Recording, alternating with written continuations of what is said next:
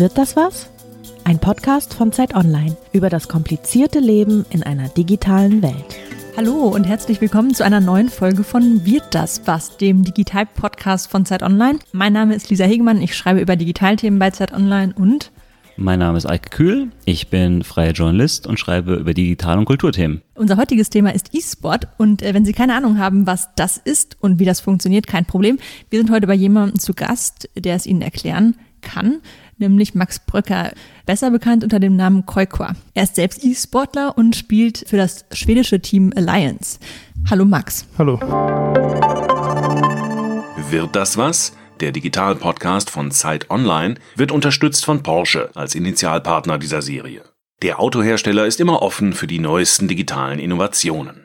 Seit einiger Zeit setzt Porsche auf E-Sports. In dem weltweiten, seit Jahren wachsenden Trend messen sich Sportler in Online-Spielen und das vor einer beachtlichen Anzahl von Zuschauern.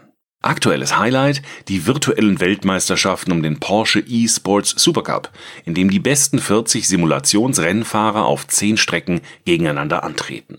Mehr dazu gegen Ende dieses Podcasts. Max, du verdienst dein Geld als E-Sportler. Wie erklärst du Menschen, die noch nie etwas von E-Sport gehört haben, was du genau machst? Also es kommt sehr darauf an, wie alt die Leute sind, mit denen ich rede. Ich sag mal, wenn die Leute äh, vom jüngeren Jahrgang sind, dann versuche ich halt zu erklären, dass man mit Computerspielen tatsächlich in der heutigen Zeit Geld verdienen kann. Ja? Also meine Eltern wollten es damals auch nicht glauben, aber ja, wenn man halt dann erstes Geld verdient, mit 15 oder was auch immer das damals war, dann, ja, wenn es halt auf dem Konto ist, dann ist es halt auf dem Konto, dann muss man es halt glauben. Ne? Aber ja, also jüngere Leute natürlich äh, finden sowas richtig cool. Ja? Also die Leute in der Schule sind und halt in meinem Jahrgang und ja, die finden es halt richtig cool, wollen immer mit mir, also den Job tauschen, wollen das auch machen, aber ja, gehört halt ein bisschen mehr dazu, wie jetzt einfach zu sagen, dass man ab morgen irgendwie Pro sein will. Mhm. Und ähm, älteren Menschen? Ältere Menschen muss man, ja, das ist halt, ich erkläre nicht so Sachen wie Streamen oder da fange ich schon gar nicht erst an. Ähm, ich sage einfach, dass äh, das quasi wie ein normaler Job ist. Ja? Äh, du kriegst einen Vertrag, du spielst für eine Organisation oder für eine Firma und verdienst dein Geld halt äh, mit Werbung und halt mit, den, mit dem Vertrag. So ergleicht es halt. Oder du machst halt die Vergleiche wie zum normalen Sport, dass du halt in deiner quasi in Anführungsstrichen Sportart so gut bist, dass du halt Geld dafür bekommst, weil du halt, weil andere Leute dich sehen und dann denken die halt, wow, du bist so viel besser. Ja, wir wollen mehr von dir sehen oder sowas halt. Ja. Mhm. Also ich ziehe da auch Vergleiche zum, zum realen Sport, obwohl das ja nicht anerkannt ist in Deutschland leider, aber was soll man machen, ne? Darüber werden wir gleich noch sprechen, wie das denn mit der Verbindung zum äh, traditionellen Sportarten ist. Max, du spielst ein Spiel namens Dota 2. Das ist eines der beliebteren E-Sports-Titel und vor allem mhm. auch eines, wo es vergleichsweise hohe Preisgelder gibt. Vielleicht mal für unsere Hörerinnen und Hörer, die mit Dota 2 noch nicht so vertraut sind, könntest du das Spiel ganz kurz erklären, um was da geht? Es ist immer 5 gegen 5, 5 Spieler gegen 5 Spieler. Äh, man kontrolliert einen Helden und eigentlich ist das das Objektiv, also das, das Ziel, die gegnerische Basis zu zerstören mit deinem Held. Geht natürlich am Anfang nicht, weil man halt sehr schwach ist. Deshalb muss man sich äh, hochleveln, heißt es ja. Also man braucht mehr, mehr Stufen in seinem Held, damit er stärker wird und dann kann man irgendwann die gegnerische Basis zerstören. Das wird sehr, sehr vereinfacht erklärt, ja. Da sind wahrscheinlich bei ganz vielen Hörern irgendwas mit E-Shootern. Das ist es ja genau nicht. Ähm, es ist eher ein Strategiespiel. Ich, ich schätze mal so 70 bis 80 Prozent ist wirklich Strategie. Und der Rest ist, also die, die restlichen 10 bis 20 Prozent wäre dann halt der, quasi das individuelle Können, obwohl das halt sehr variiert, was man spielt, also halt welchen Held man spielt. Es gibt ja 110 Helden und was auch immer mittlerweile. Ja, also es ist wirklich sehr, sehr, sehr strategielastig. Du hast angefangen schon im Jahr 2012, da warst du, wenn ich richtig zurückrechne, äh, gerade 16? Genau, ich bin gerade 16 geworden. Da hast du schon angefangen, professionell Dota 2 zu, äh, Turniere zu spielen. Was haben denn deine Eltern damals dazu gesagt? Also damals war ich eben Gimmi, 8. oder 9. Klasse. Ähm, ja, die fanden es halt gar nicht cool, weil ich war sehr, sehr gut in der Schule früher. ich hatte wirklich äh, sehr, sehr gute Noten und dann meine Geschwister halt Dota gespielt. Das war Dota 1 damals noch. Und ja, ich fand es am Anfang gar nicht cool, aber irgendwann kam ich dann halt rein, weil das Spiel braucht wirklich, wirklich lange Zeit, um reinzukommen. Ja.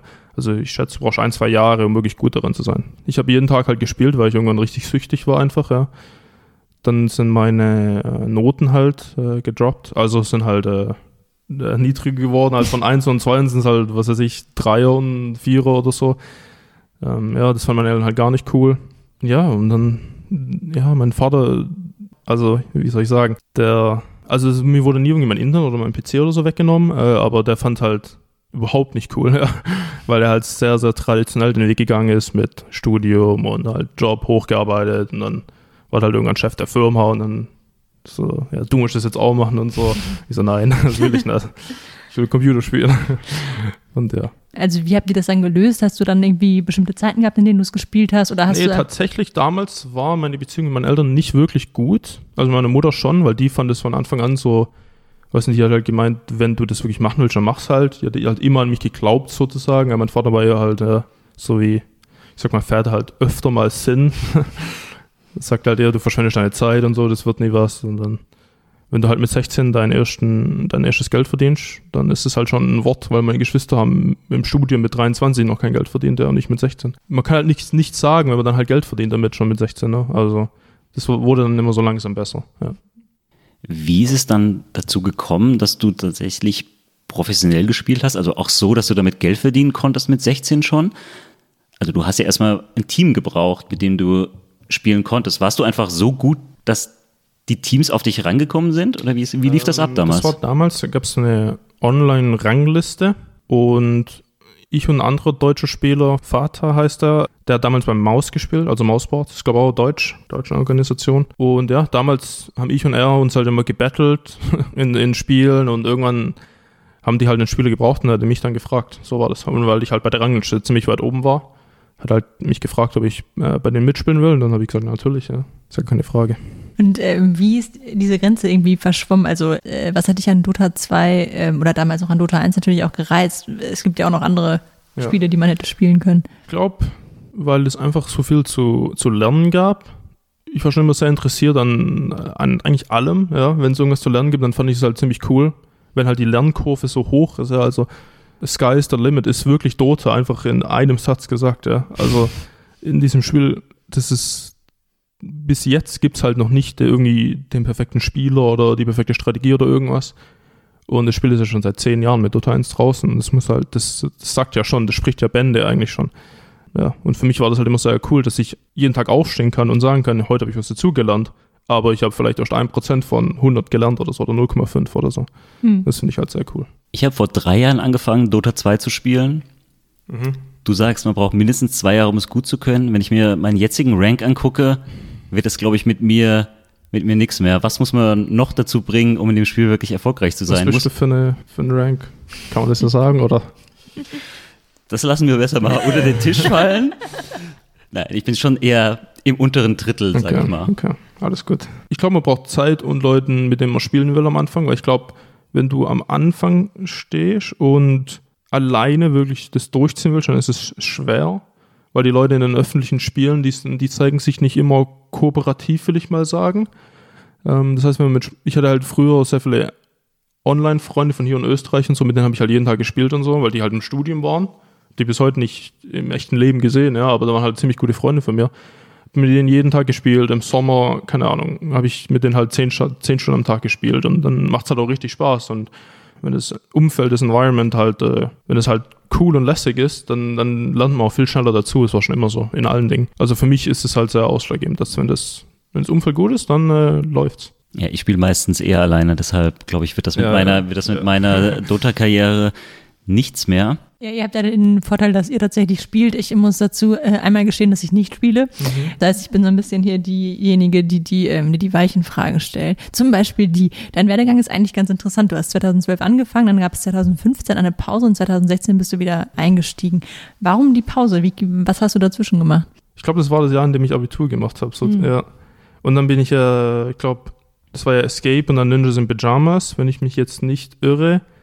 Und bei Ninjas in Pyjamas habe ich gerade mein Abitur zu Ende gestellt. Das heißt, quasi das letzte Jahr vom Abi habe ich halt fast gar nicht gespielt. Ja. Ich habe, glaube drei Monate wirklich gar nicht Dota geöffnet, weil ich halt einfach, äh, ich weiß nicht, ich, mir hat es gar keinen Spaß mehr gemacht. Und das hatte ich eigentlich noch nie, dass ich wirklich, ich glaube, das längste, wo ich jetzt von 2016 bis jetzt nicht gespielt habe, war jetzt in der Zeit. Mhm. Also jetzt mit einem Umzug halt habe ich, glaube zehn Tage nicht gespielt. Ähm, und das kommt wirklich eigentlich nie vor. Mhm. Und äh, das, das sagt mir halt, dass ich irgendwie jetzt auch eine Pause gebraucht habe, weil ich glaube, die letzten 15 Monate irgendwie 16 Stunden am Tag oder so gespielt habe, jeden Tag. Ah, krass. Das heißt, ja. Und in dieser Zeit, in der du Abi gemacht hast, hat das, also auch weil du die Noten haben wolltest oder ähm, Äh, ich habe mich, glaube ich, von meinen Eltern ein bisschen beeinflussen lassen, weil die gesagt haben, man braucht in der heutigen Zeit ein Abi. Und ich war eigentlich immer, ich so, so hä, wieso brauche ich das? Ja, für mich, es gibt keine Anforderungen in E-Sports, außer du musst, du musst halt gut sein, ja. Da guckt dir niemand auf mein, auf mein Abi und sagt, nee, dich nehme ich nicht unter Vertrag, ja. Das juckt niemand, ja. Es juckt nur, wie gut im Spiel bist und wie du halt als Men Mensch bist, ja. Wenn du halt toxisch bist oder so, dann nimmt dich halt auch niemand. Das habe ich schon sehr früh gelernt. Aber hast du nicht auch trotzdem drüber nachgedacht, was denn nach deiner Karriere im E-Sports ist? Du weißt ja wahrscheinlich, dass die meisten Karrieren im E-Sports Ja, genau. mit, ich sag mal, vielleicht 30 spätestens eher so zu Ende gehen. Also hast, du wusstest ja, dass du wahrscheinlich auch einen Plan B brauchst, wenn du denn mit dem aktiven Spielen aufhörst. Hast du darüber aktiv nachgedacht schon? Ja, also das war so mein Haupt, ich sag mal, das, das und die quasi die Meinung von meinen Eltern dafür, also deswegen habe ich eigentlich Abi gemacht. Also selber hatte ich gar keinen Bock drauf, obwohl ich schon mit, ich glaube mit 2, 2 oder so habe ich jetzt abgeschlossen. Also ganz okay.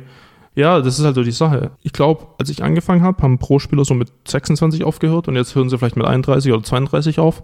Und ich glaube, es wird halt auch immer älter, das, äh, das Alter. Aber natürlich trotzdem brauchst man, ich will nicht sagen eine Art Absicherung, aber wenn du so lange in der Branche auf einem so hohen Level aktiv warst, dann glaube ich, dass es immer einen Job für dich haben wird, wenn du dich halt gut vermarkten kannst. Du kannst quasi als, was weiß ich, als, als Manager kannst du einsteigen, du kannst ein eigenes Team aufmachen, du hast ja ein Auge dafür, welche Spieler gut sind. äh, Du kannst, was weiß ich, als, als Berater, du kannst als, du kannst auch bei einem traditionellen Unternehmen nachfragen, so wie jetzt Recaro fragt mich auch oft über meine Meinung zu Stühlen und so zum Beispiel jetzt. Du musst vielleicht erklären, was das äh, genau ist. Recaro ist ein, das ist eine sehr große Firma für Flugzeugsitze.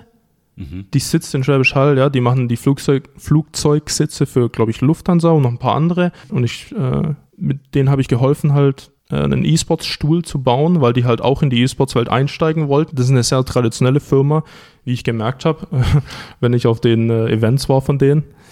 Sehr traditionell eingestellt. Aber ja, das ist halt, ich finde sowas cool, wenn so wirklich Firmen, die es schon länger gibt, halt auch erkennen, was jetzt noch kommen wird. Genau, du hast gerade schon gesagt, dass du 16 Stunden am Tag im Durchschnitt spielst. Wie sieht denn ein normaler Alltag bei dir dann aus? Also wie, wie muss man sich das vorstellen? Äh, es gibt so eine Redewendung, war das von Dwayne Johnson, glaube ich. The Rock, kennen Sie alle. Äh, Kennt ihr alle. Always be the hardest worker in the room. Und das äh, habe ich möglich zu Herzen genommen. Also wenn ich auf Turnieren bin oder auf Bootcamps, will ich immer als erstes aufstehen. Das heißt, ich stehe immer um sieben oder um acht auf. Ähm, werden die anderen halt bis elf oder zwölf schlafen. Aber ist ja mir egal, ich mache es ja für mich, ja. Und dann äh, spiele ich halt, ich versuche immer das meiste zu spielen und habe es bisher eigentlich immer geschafft. Also wenn die anderen vielleicht zwölf Stunden spielen, spiele ich halt 15, 16 Stunden. Ich versuche immer acht Stunden zu schlafen, sieben bis acht Stunden und versuche auch drei bis viermal in der Woche ins Gym zu gehen. Mhm. Also Fitness, Fitnessstudio mache ich so als Ausgleich. Und mein normaler Alltag, wenn ich zu Hause bin und mal nicht umziehen muss, dann ich stehe so, zu Hause stehe ich vielleicht so um 8, 9 auf.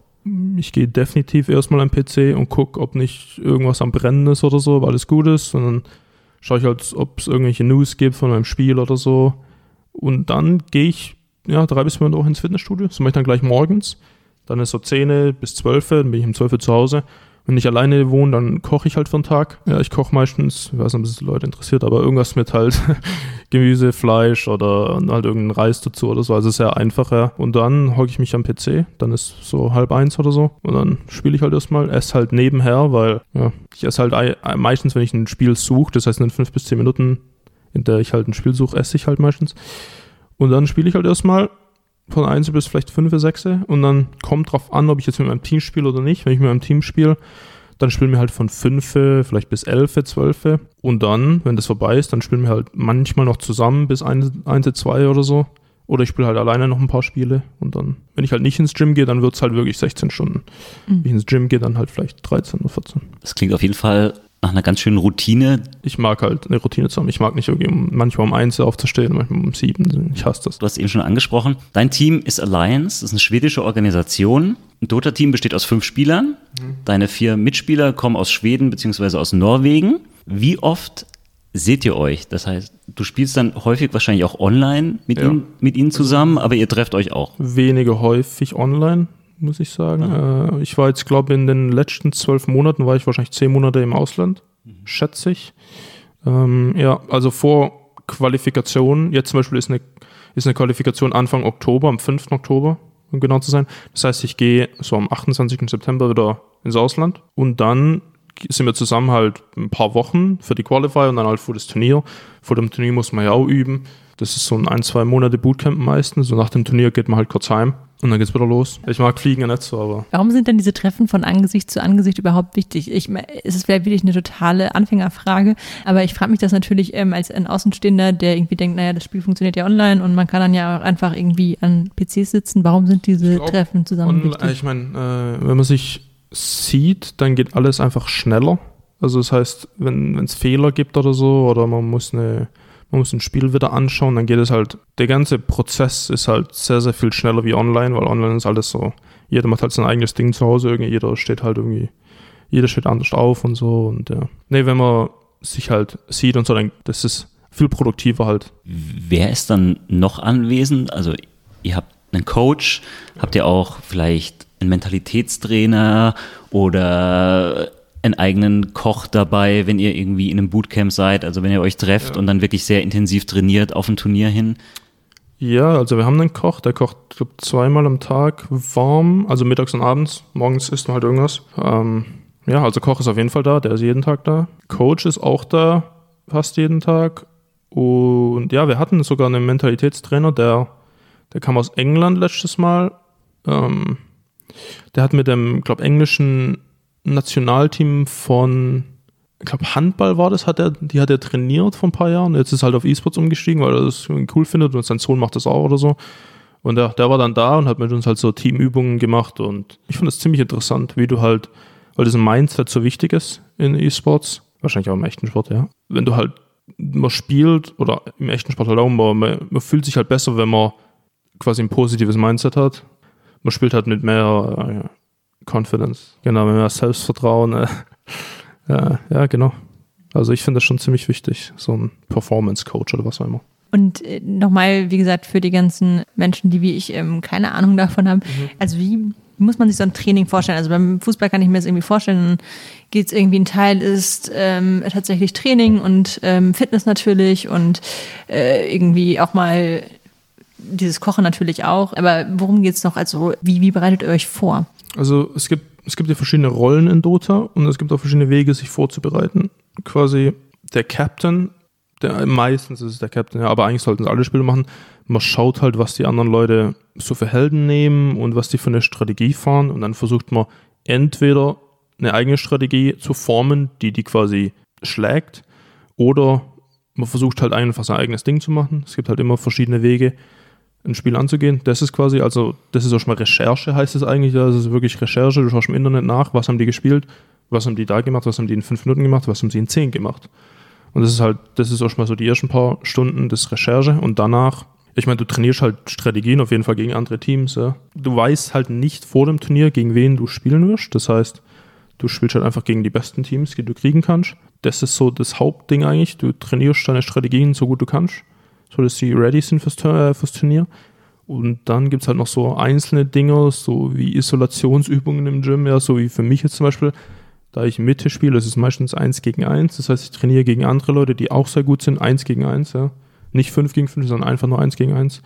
Du trainierst einfach nur quasi den Start vom Spiel, der halt am schwersten ist. Das klingt so, als wäre in Dota 2 gar nicht so viel entscheidend, dass man tatsächlich komplette Spiele spielt, wenn man erstmal ein gewisses Level erreicht hat, dass es vor allem darum geht, den Gegner auch gut lesen zu können, oder? Ja, also definitiv, wenn du weißt, was dein Gegner macht und das quasi kontern kannst, dann hast du fast das Spiel gewonnen. Ja, also so hart ist das, ja. Wenn du jetzt wenn du weißt, dass er in fünf Minuten irgendwie da zu, zu dem Ort rennen wird und du bist schon da, natürlich, und dann, dann ist das Spiel schon fast vorbei. Also so hart ist das, ja. Man spricht ja von E-Sport. Du hast gerade gesagt, du gehst auch eigentlich mehrfach in der Woche ins Fitnessstudio. Mhm.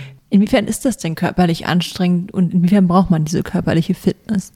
Also früher, als ich so 17, 18 war, habe ich nicht wirklich, bin ich nicht wirklich ins Gym gegangen, hatte ich auch extreme Rückenschmerzen. Ich hatte Unterarmschmerzen und auch Rückenschmerzen und ja, seit ich ins Gym gegangen bin, eigentlich nicht mehr. Mhm. Ich kann wirklich 16 Stunden am Tag spielen, ohne halt irgendwie Schmerzen zu haben. Ich mache halt auch Übungen für die Hand und für die Unterarme und so. Das ist schon sehr wichtig. Wir hatten da mal eine, eine Yoga-Lehrerin in der USA, die uns das alles gezeigt, ja, wie man halt so Übungen macht und so. Und das war schon sehr hilfreicher. Das heißt, dein Team achtet auch darauf, dass ihr als Spieler auch sozusagen genug Ausgleich bekommt und äh, also fördert das Ja. auch aktiv, dass ihr gesund bleibt sozusagen, wie ja in traditionellen Sportarten auch. Ja, wenn die Spieler verletzt sind, das hilft, hilft also ja keinem. beim Alliance Bootcamp zum Beispiel haben wir eine Tischtennis, Tischtennisplatte im Office stehen, weil das Office halt, das ist einfach nur ein riesiger Raum, ja, das ist halt voll cool. Da kann man dann immer Tischtennis spielen, wenn man will. Habe ich auch, glaube acht Jahre im Verein gespielt früher. Hm. Dann aufgehört, als ich mit Lothar angefangen habe, natürlich. Ist halt Ja. anderer Sport. ja, Die deutschen Tischtennisvereine hören das nicht gerne. ja, ja. Das, nee, Tischtennis ist richtig cool. Das spielen wir eigentlich fast jeden Tag, ja. Also als du tatsächlich das Jahr Pause gemacht hast oder zumindest äh, dein Abi gemacht hast und dann drei Monate auch nicht gespielt hast, wie schwer war es da wieder einzusteigen in den Sport? Weil ich stelle mir das jetzt vor, wenn ich irgendwie ein Profisportler bin und ich höre einfach von einem Tag auf den anderen auf und muss da mich dann wieder langsam irgendwie ranrobben, ist, äh, stelle ich mir nicht so einfach vor. Also am Anfang war es, weiß nicht, ich fand es eigentlich nicht so schwierig. Die Motivation ist halt so hoch, dass man, man will es halt irgendwie mehr als andere Spieler dann sozusagen. Das finde ich, deswegen finde ich, dass Pausen auch so wichtig sind, weil irgendwann, wenn du nie eine Pause machst, dann vergisst du halt auch, wieso du das eigentlich machst und äh, dann, dann irgendwie zählt jedes Spiel nicht so viel, wie es eigentlich zählen sollte, wenn das Sinn macht. Wenn man halt die Pause macht und dann wieder einsteigt, dann versucht man jedes Spiel irgendwie was rauszubekommen. Und ich glaube, wenn man halt in jedem, nach jedem Spiel sagen kann, das habe ich nicht so gut gemacht, das muss ich besser machen, anstatt zu sagen, ach, scheiß, scheiß Spiel, ja, ich will einfach nur noch mehr spielen, dann, wenn das Mindset halt passt, dann wird man immer besser. Ja, Mhm, Also auch dieses Reflektieren dann ja einfach. das ist sehr, sehr wichtig, ja. Akzeptiert dein Vater inzwischen, was du machst? Jetzt, da du ganz gut, ganz gut ja. Geld damit verdienst? Inzwischen ist er in Rente und macht meine Steuern und so. Also, äh, inzwischen ist er, ja. also ein inzwischen ist es Familienbetrieb. Ja, quasi. Genau, die ganze Saison in Dota 2 ist eigentlich auf ein Turnier zugeschnitten. Das heißt, die International ist jetzt grob gesagt vergleichbar mit wie eine Weltmeisterschaft. Da sind die genau. größten bzw. die besten Teams einfach zugegen. Man qualifiziert sich über das ganze Jahr hinweg, indem man auf Turnieren im Idealfall Punkte sammelt. Ihr habt euch als eines der letzten Teams dieses Jahr qualifiziert, um an die International teilzunehmen. Wie war das für dich? Wie hast du das? Hast du immer dran geglaubt, dass ihr es schaffen könnt, auch wenn es knapp war? Wir hatten schon das Vertrauen, dass wir es schaffen würden. Wir wussten aber nicht wie. Also das heißt, wenn wir das Spiel verloren hätten, es war ja am Epicenter Major, hieß es ja, da haben wir das Spiel gegen Gambit gewonnen und haben es da dann qualifiziert. Das war das entscheidende Spiel. Das war auch das Auf der letzte. Bühne, das genau, war auch das quasi genau. das letzte Turnier, wo man sich Genau. qualifizieren konnte. Ähm, und hätten wir da verloren, bin ich mir ziemlich sicher, dass wir einfach durch die Qualifier das geschafft hätten. Weil ich glaube, dass wir einfach besser waren als die anderen Teams da. Aber ja, natürlich fühlt es sich gut an, äh, in Russland ein russisches Team zu gewinnen auf der Bühne. ähm, ja, Wie- Wie sind so die Rivalitäten zwischen den Teams aus verschiedenen Kontinenten? Also Europa und Russland nicht wirklich. Es ist eher so Westen gegen Osten eigentlich so. Äh, ich glaube, die Teams aus, aus China und die Fans aus China, das ist immer so eine Sache, ja. Also es gibt halt so Fan-Favorites natürlich und es gibt halt ein paar Teams, die die Leute in China halt wirklich hassen. Ich bin mir nicht sicher. Äh, also Teams, die immer chinesische Teams ähm, schlagen, sind glaube ich nicht so. zum Beispiel OG oder so. Zum Beispiel OG hat ja jetzt zweimal ein chinesisches Team ja, im Finale, oder nicht ein- einmal im Finale, ja, wirklich zerstört. Ja. Und ja, dann ist es, kommt es natürlich nicht so gut an, wenn es in China ist, natürlich. So entstehen natürlich auch Rivalitäten Genau, so über, Rivalitäten. über Jahre hinweg. Man Genau. kennt das ja aus traditionellen Sportarten, ich sag mal im Fußball, Deutschland und die Niederlande beispielsweise. Also sowas gibt's in, gibt's in der Dota 2 Szene, entsteht das dann schon so Ja, kleine doch, doch, Rivalitäten. doch, ja. definitiv. Ja. Es gibt schon, also zum Beispiel Alliance, Navi, ich weiß nicht, wird wahrscheinlich den Zuschauern nichts sagen, aber es war jahrelang so eine Rival äh, Rivalität. Was mich daran noch interessiert, du hast gerade äh, im Vorgespräch erzählt, dass du in China auf der Straße erkannt wirst. Es klingt ja die ganze Zeit so, als würden wir über ein Nischending reden, aber Ja. es ist einfach ein Riesenmarkt mittlerweile. Und erklär mal, woher kennen die Leute dich und ähm, warum ist das in China so viel größer als in Deutschland?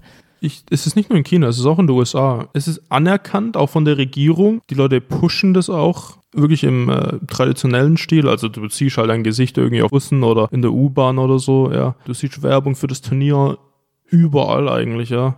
Ähm, es kommt Werbung, bevor du ein YouTube-Video schaust, irgendwie von dem Turnier oder sowas halt. Das, äh, ja, das, das sieht man halt in Europa weniger. Also in Deutschland jetzt speziell.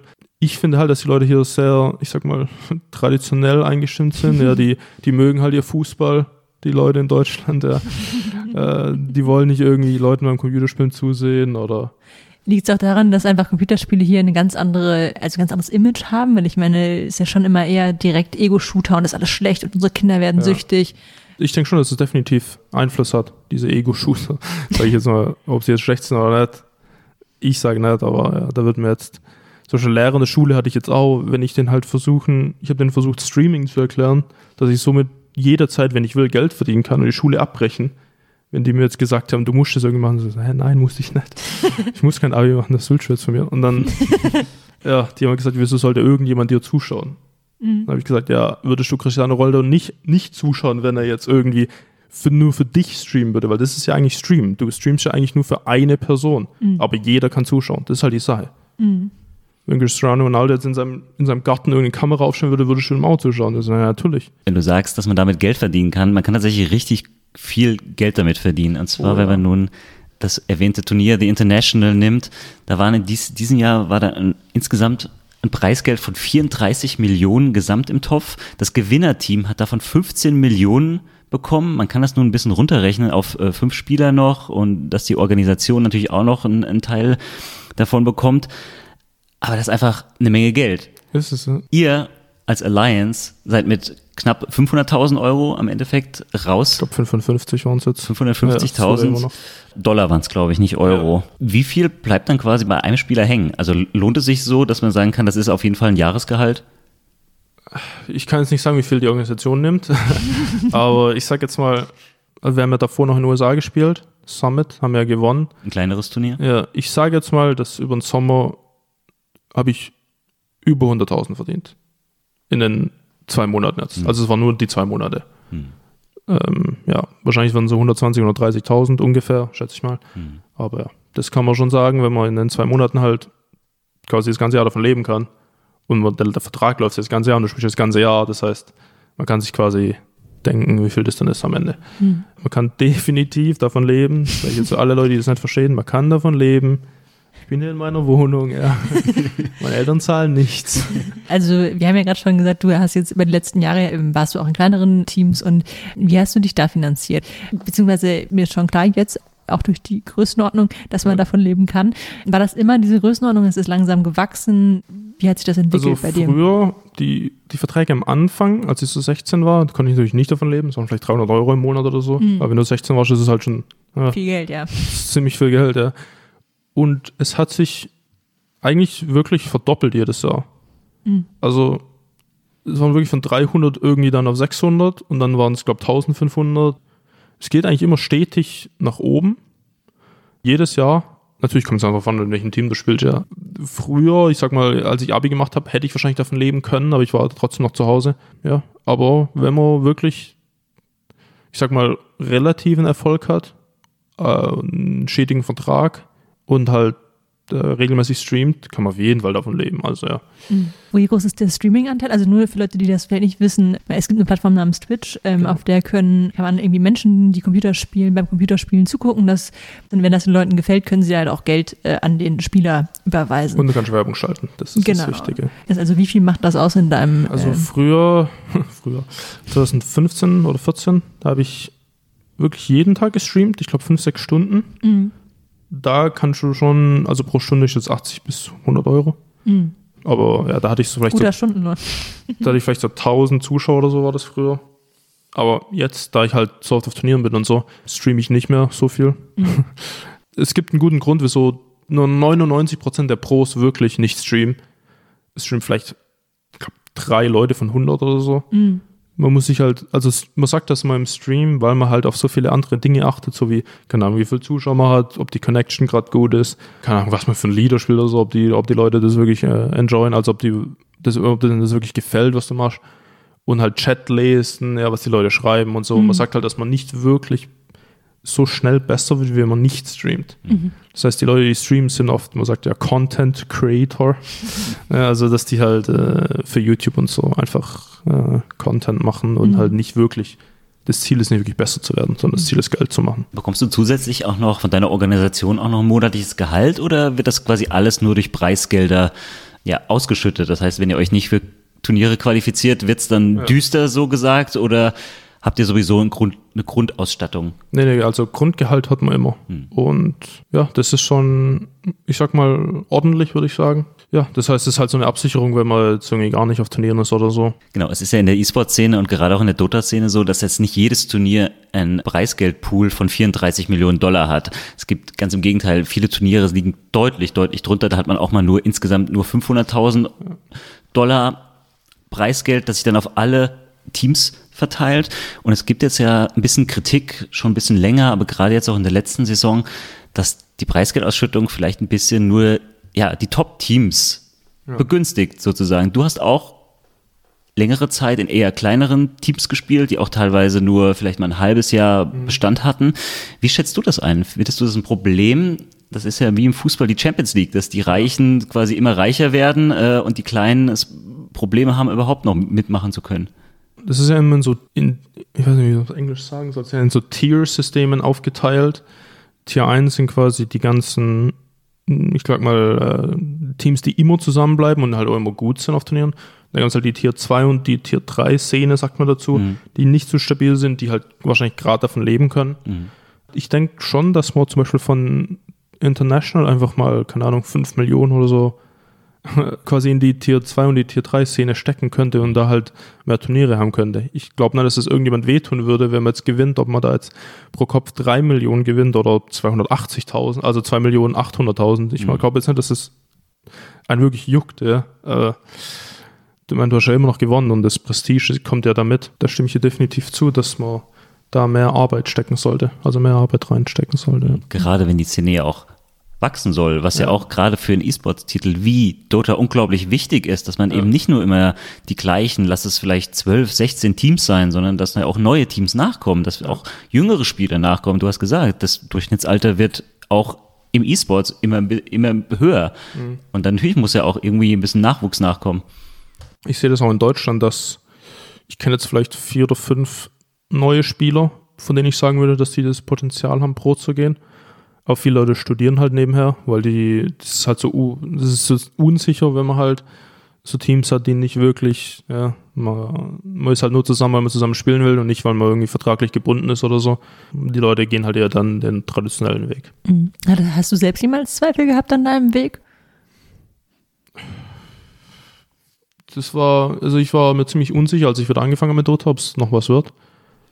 Aber ob ich halt wieder so gut werden kann, wie ich schon mal war, ich weiß nicht. Ich habe dann die anderen Leute gesehen und habe wirklich gesehen, dass die eigentlich nicht wirklich besser wurden, während ich weg war. Mhm. Ja, okay, das wird schon. Das war auch immer das, was du machen wolltest. Ja, also Dota war, ich spiele auch noch andere Spiele. Ich habe ein bisschen äh, Fortnite jetzt gespielt, während mhm. ich äh, meine Pause hatte zum Beispiel. Wie soll ich sagen, ich werde halt ziemlich schnell müde von anderen Spielen und von Dota gar nicht. Und das, deswegen, da erkenne ich das halt, dass ich ja, das total das Spiel für mich ist. Ja. Das klingt auch so, als hättest du dein ganzes Leben jetzt quasi diesem Spiel gewidmet. Wie viel deiner vielleicht Schulfreunde, mit wie vielen bist du überhaupt noch in Kontakt oder sind deine meisten Freunde und privaten Kontakte jetzt auch ja, durch die Dota-Szene bedingt? Also es stimmt schon, das ist so eine, ich sag mal, das ist so eine Spirale am Anfang. Du spielst, weil es Spaß macht und dadurch hast du weniger Zeit für deine Freunde. Und dann spielst du ja noch mehr, weil du ja anscheinend noch mehr Zeit hast, weil du ja nicht mehr so viele Freunde hast, ja. Und dann siehst du, das ist halt irgendwann so ein, äh, so ein, so ein Ausgang von der Realität. Du wirst halt wirklich süchtig nach dem Spiel irgendwann. Das ist wirklich wie so eine Droge. Also sowas jetzt für mich, ich habe keine Ahnung, für andere Leute war schon, ja, die sind bestimmt immer noch irgendwie in der Woche weggegangen, halt am Wochenende und so. Aber für mich gar nicht. Als ich 16, 17 war und so, sind meine Freunde halt saufen gegangen und, und ich war halt am PC spielen, weil das war halt, was ich machen wollte, ja ich wollte halt der Beste sein in dem Spiel und nicht. Und ja, so war das halt. Da, da damals war es schon so, ich will es nicht sagen milde Depression, aber also mir hatten wirklich nur noch das Spielen eigentlich Spaß gemacht. Da ging ich auch nicht ins Fitnessstudio so, da war ich ja wirklich zu Hause. Aber ja, das war halt, ich glaube, das war eher so für mich individuell. Einfach weil ich, ja, ich war wirklich völlig gefangen von dem Spiel. Und ich glaube nicht, dass, dass man wirklich so gefangen sein muss, um gut zu werden, aber für mich war das halt damals so die Zeit. Das hat sich jetzt schon geändert. Als ich dann wieder Abi gemacht habe, zum Beispiel, ging ich halt auch ein paar Mal in der Woche wieder weg und äh, habe meine Freunde wieder getroffen. Aber jetzt zum Beispiel, wenn du halt so auf dem Ausland bist, dann, ja, ich habe vier, fünf gute Freunde und natürlich eine Freundin, mit der ich hier wohne. Ja, aber also so, wenn man jetzt einen normalen Job hat, definitiv weniger Freunde. Ja, definitiv. Das klingt erstmal so, als hättest du alle Kritiker des E-Sport quasi im Futter ge ja. geliefert, indem du gesagt hast, du warst süchtig und vielleicht ja. auch äh, depressiv und hast deine Freunde nicht mehr so oft gesehen. Für dich war es jetzt natürlich nur eine Phase, kann man ja so sagen. Ja, du bist quasi, wirklich. jetzt hast du es zu deinem Job gemacht, jetzt bist du einfach beruflich bedingt so viel unterwegs und, und spielst halt einfach so viel. Was würdest du den anderen jungen Menschen sagen, die dann vielleicht kein Profi werden, die es halt nicht schaffen? Du musst objektiv zu dir selber sein. Du musst einfach du musst sagen können, anhand von Statistiken, zum Beispiel eine Rangliste, gibt es heute immer noch, will ich mal sagen. Du musst einfach selber sehen, ob du das Potenzial hast oder nicht. Und bei mir früher habe ich halt gesehen, dass ich, wenn ich gegen andere Leute spiele, die schon pro waren und gegen die gewonnen habe oder einfach quasi 50-50 gegangen bin, man hat halt selber realisiert quasi, dass man gut genug ist oder halt, dass man noch besser werden kann, weil die Leute schon pro sind und du bist nicht mal pro und du gewinnst schon gegen die. Das heißt ja, dass du irgendwie, keine Ahnung, noch viel besser werden kannst, ja. Also so habe ich das früher gesehen. Oder du bist eine Rangliste ganz oben zum Beispiel. Und da habe ich das halt gesehen, dass es nicht für die, quasi nicht für die Katze ist, ja. Also dass ich es aus einem Grund mache deswegen habe ich es halt auch weitergemacht. Ich glaube, wenn du deine Freunde verlierst und nicht wirklich besser wirst in dem Spiel, dann solltest du definitiv was ändern. Ja. Du hast gerade von Freundschaften auch äh, gesprochen. Wie würdest du denn die Freundschaft mit deinen äh, Teammitgliedern einschätzen? Siehst du sie als Kollegen oder siehst du sie tatsächlich inzwischen auch als Freunde? Also ich hatte definitiv schon Teams, wo wir nur Kollegen waren. Und ich sag mal, dass diese Teams in der Regel nicht so erfolgreich werden. In dem jetzigen Team sind wir alle, finde ich, sehr gut befreundet. Ja, also wahrscheinlich die besten Freunde in dem Team, die ich je hatte. Es ist halt immer schwer zu vergleichen mit, ich sag mal, realen oder halt Freunde, die ich hier habe. Und die Freunde, die ich hier habe, kenne ich halt seitdem ich jünger war. Aber das Arbeiten verbindet halt natürlich, wenn man zusammen gewinnt ja, und zusammen halt, keine Ahnung, äh, irgendwelche Teamaktivitäten macht, dann ähm, natürlich ist man da am Ende quasi äh, closer. Ja. Also wir haben hier so lange über das Spiel geredet. Hören wir doch mal rein, wie sich das anhört. Flyby shows up and now Mickey is BKB wearing off. He's in a little bit of trouble. He's rooted. He's caught. But Quakema shows up. The splitters land as soon as they come in. Random with the double kill. Oh, had some vision of him coming too. Maybe maybe helping a little bit there, but a lot of big necessary turnaround after leaving or losing your anti mage. Yeah, and on the Ooh, smoked up down bottom. They want Setsu. Vielleicht sieht man das auch in einer Szene, die dieses Jahr bei The International passiert ist. Vielleicht für unsere Hörerin kurz erklärt, man wählt vor jeder Partie, wählt jedes Team seine Helden aus, jeweils fünf Stück. Und da ist in deinem Team ein kleiner Fauxpas passiert und zwar in einem entscheidenden Spiel. Und zwar hat dein Kapitän, hat, ja, man sagt mal, einen falschen Helden ausgewählt. Das ist, wenn man das irgendwie eine Analogie zum Fußball führen würde, der Trainer hat sozusagen einen falschen Spieler eingewechselt. Was ging dir in dem Moment durch den Kopf, als das passiert ist? Also ich, ich meine, ich wollte einfach nur gewinnen. Deswegen habe ich gesagt, ja, einfach niemand soll seinen Helden picken. Ja. Also niemand soll seinen Helden auswählen, weil man hat am Ende immer noch quasi Zeit, den Helden zu nehmen. Und ich wusste, dass ich den Held spielen kann und noch ein anderer von uns. Das heißt, ich habe einfach gesagt, niemand, das kann man glaube ich auch hören, ne, im Internet ist der Clip überall. Ich sage, niemand soll seinen Helden nehmen, ja das, äh, ich meine, wir werden die, wir werden trotzdem gewinnen, ja. Aber innerlich denkt man sich natürlich, oh mein Gott, wie kann sowas überhaupt passieren, ja. Aber natürlich, ich meine, Mindset und Umgebung ist halt alles, ja. Also das heißt, man muss halt, muss sollte quasi immer eine positive Atmosphäre haben. Und ja, das war, das war schon ziemlicher, ich fand es irgendwie einfach nur nicht witzig, aber halt ich habe mich echt gefragt, wie zur Hölle. Das ist einfach noch nie passiert. Ja. Wie kann das jetzt passieren? Wie seid ihr denn damals, wie seid ihr denn dann damit umgegangen im Nachhinein? Habt ihr darüber nochmal geredet oder äh, Aussprache gehabt? Äh, also kurz danach war es halt eher so, der Captain meinte, er hat uns das Spiel verloren. Aber wir haben halt wirklich das Spiel eigentlich weggeworfen. Ja. Das Spiel, wir haben ja wirklich in dem Spiel eigentlich dominiert. Und dann haben wir noch verloren. Ja, also. also ihr hättet es trotz, trotz des trotz, falschen Helden genau, gewinnen können. Genau. Ja. Oder ja. müssen sogar vielleicht. Ja. Das heißt, ich, ich habe ihm einfach gesagt, dass es nicht seine Schuld ist. Ähm, natürlich hätten wir wahrscheinlich ziemlich, ich sag mal, ziemlich leicht gewonnen, hätten wir den Helden gepickt oder den Helden genommen, den wir äh, im Sinne hatten, aber natürlich äh, ist jetzt auch, jetzt ist schon vorbei, das kann man die Vergangenheit nicht mehr ändern. Ne? Und vor allem seid ihr auch weiterhin jetzt ein Team, was in der Szene jetzt gar nicht so normal ist. Gerade wenn die Saison vorbei ist, dann wird häufig Ja. Spieler hin und her geschoben, es entstehen neue Teams, andere äh, lösen sich auf. Ihr bleibt jetzt trotzdem zusammen. Das zeigt ja auch, dass da durchaus auch eine ne Freundschaft ist, trotz so eines Fehlers in vielleicht dem wichtigsten Spiel eurer Karriere, oder? Ja, also wir hatten, bevor das Event zu Ende war, hatten wir, wir haben uns halt zu fünf zusammengesetzt und haben halt gesagt, dass wir definitiv noch eine, noch eine Saison zusammenspielen wollen und danach kann man ja wieder reden. Ne? Man weiß ja nie vorher. Und ja, das ist natürlich, wenn man so offen miteinander umgehen kann, ist es immer besser, wie wenn ein paar Leute sagen, ja, keine Ahnung, wenn was kommt, dann bin ich halt raus oder so. Wenn man halt die Absicherung vorher hat, dann ist halt immer sehr gut. Ja, das spricht einen guten Punkt an. Also auch im Profisport hat man ja immer wieder diese Frage, kann es so etwas wie Freundschaft unter Spielern eigentlich geben, wenn dann das gute Angebot kommt oder äh, vielleicht auch, wenn man so ein bisschen konkurriert mit, äh, mit irgendwem, dann geht es ja am Ende doch auch ums Geschäft, beziehungsweise wenn ich besser bin, dann möchte ich ja vielleicht auch einfach die bessere Chance nehmen. Wie siehst du das? Geht das? Also während der Transferphase habe ich auch Angebote von Teams bekommen, wo ich sagen würde, dass die schon ziemlich gut sind. Man muss aber immer abschätzen, wie quasi wie sich das Team zusammenstellt und ob du wirklich, ich sag mal, eine Freundschaft auch mit den neuen Spielern quasi aufbauen kannst in der Zeit, ja.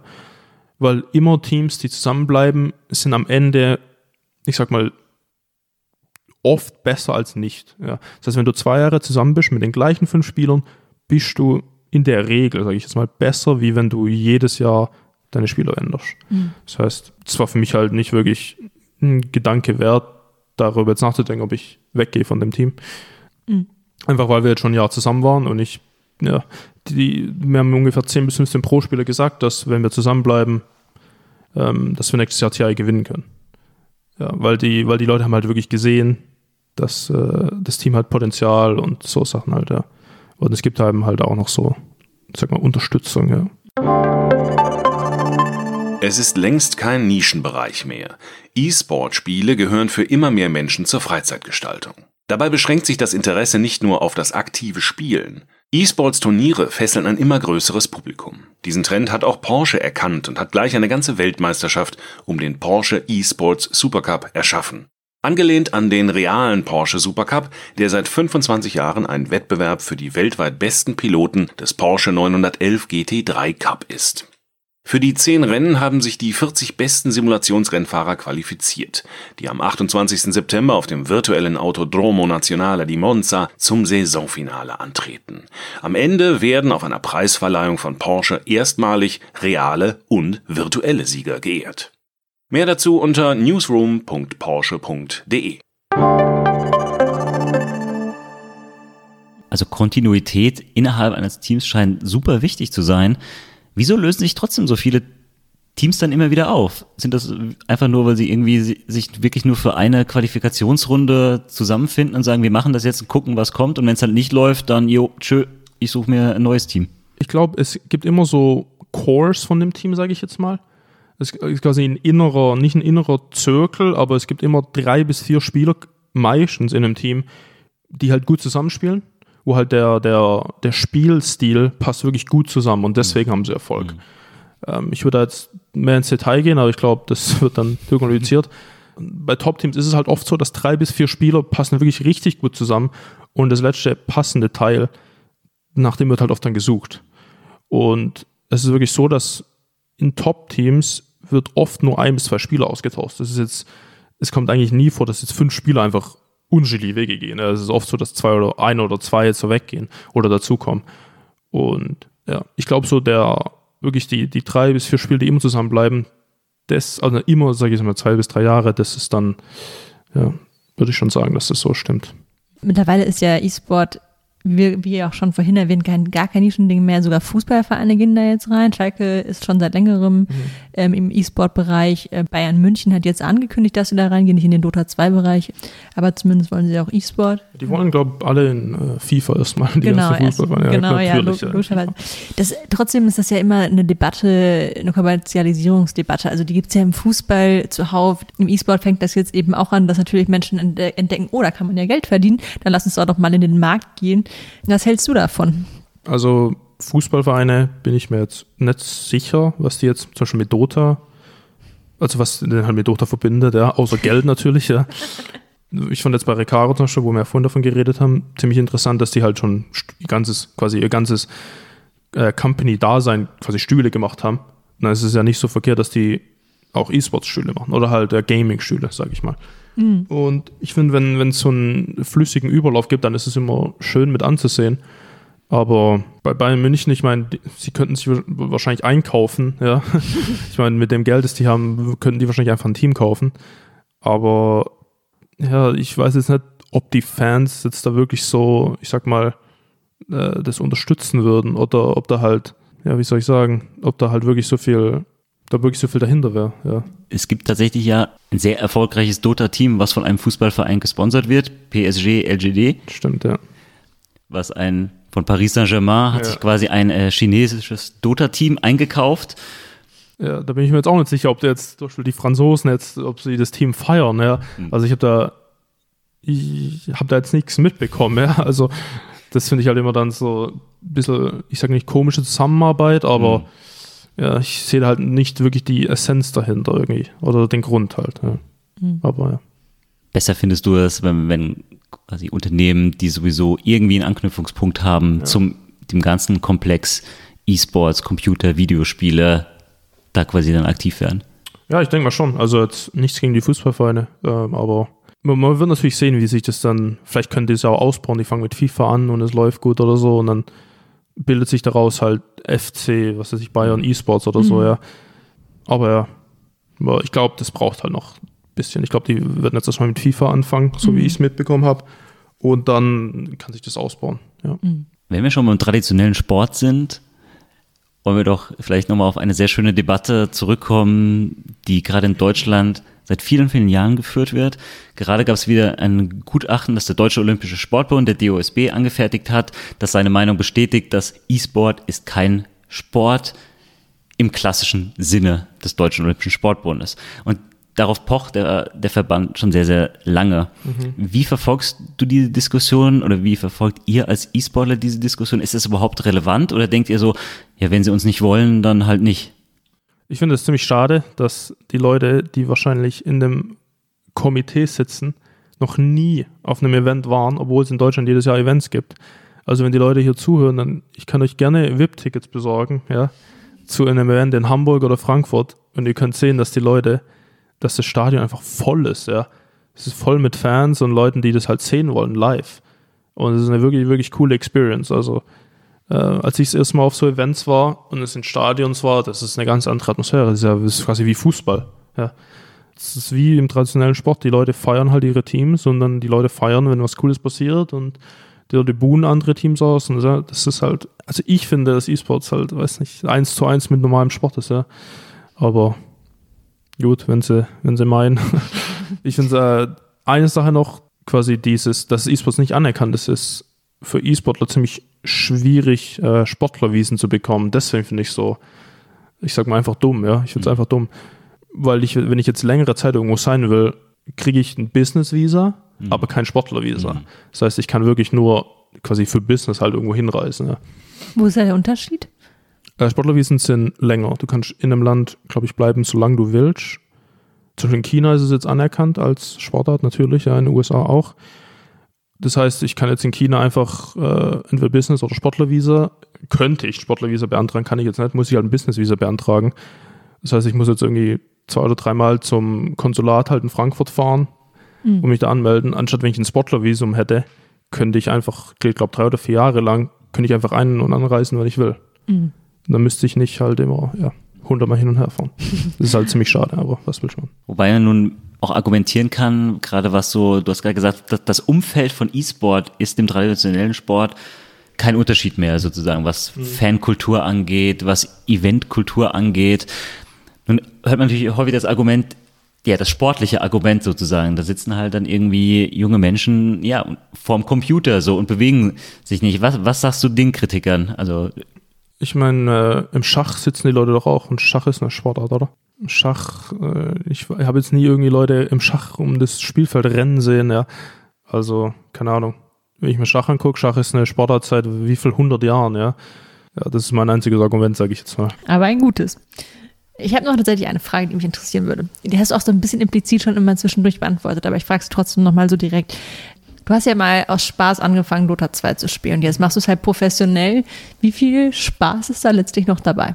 Das war wirklich ein Grund, wieso ich damals auf, also Pause gemacht habe, weil das mir einfach keinen Spaß mehr gemacht hat, weil ich es einfach nur als Arbeit gesehen habe. Ja. Mhm.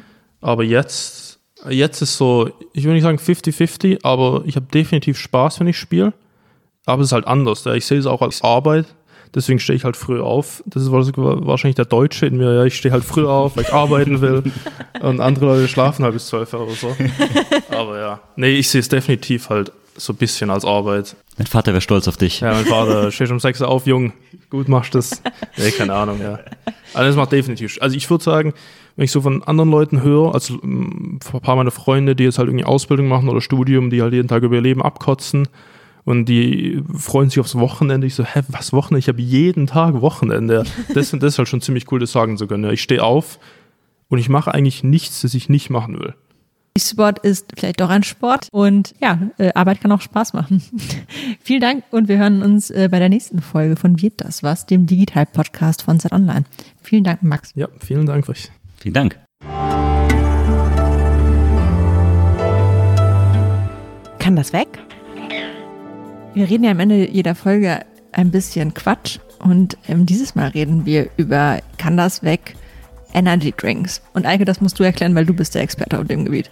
Ja, ich glaube, jeder, der schon mal ein E-Sports-Event besucht hat, wird überall die großen Plakate von Energy Drink Herstellern sehen. Also ich glaube, jedes Team wird gesponsert von äh, zwei, drei. Ja, meine Meinung ist ja, wenn irgendein Sponsor im E-Sports weg sollte, dann die Energy Drinks, weil Das ist ja das größte Klischee überhaupt und schlecht für die Zähne und gesund ist es, glaube ich, auch nicht. Ja, überhaupt Energy Drinks. Wer braucht das? Außer natürlich die E-Sportler, die äh, fit bleiben müssen. Genau. Okay, also es kann weg. Definitiv.